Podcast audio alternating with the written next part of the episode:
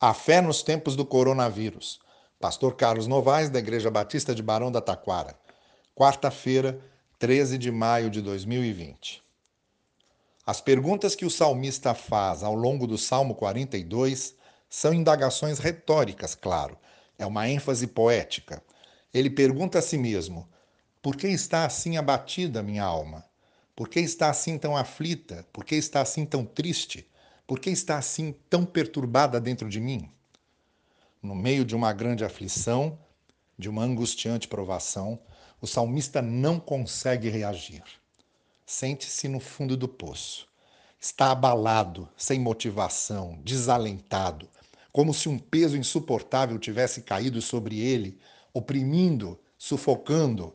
Quer se levantar, mas não tem forças. Quer voltar a caminhar, mas não tem ânimo. Por que está assim a minha alma?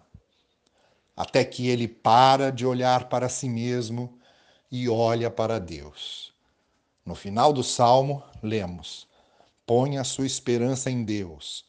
Ele é o meu Salvador e o meu Deus. Ficar olhando para as nossas próprias fraquezas, para as nossas próprias incapacidades, para nossos próprios limites, acaba por esvaziar as forças, acaba por enfraquecer a esperança. Então é preciso olhar para aquele que é mais forte e mais poderoso. É preciso olhar para aquele que está para além das aflições e das tristezas.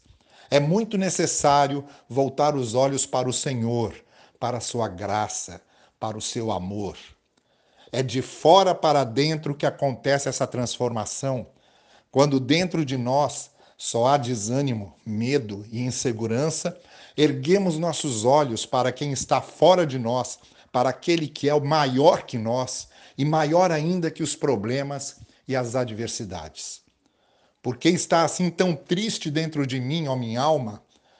Olhe para o alto, olhe para o Senhor, olhe para aquele que acalma as tempestades dos mares e acalma também as tempestades dentro de nós. Tenha um dia muito abençoado debaixo da maravilhosa graça do Senhor e até amanhã.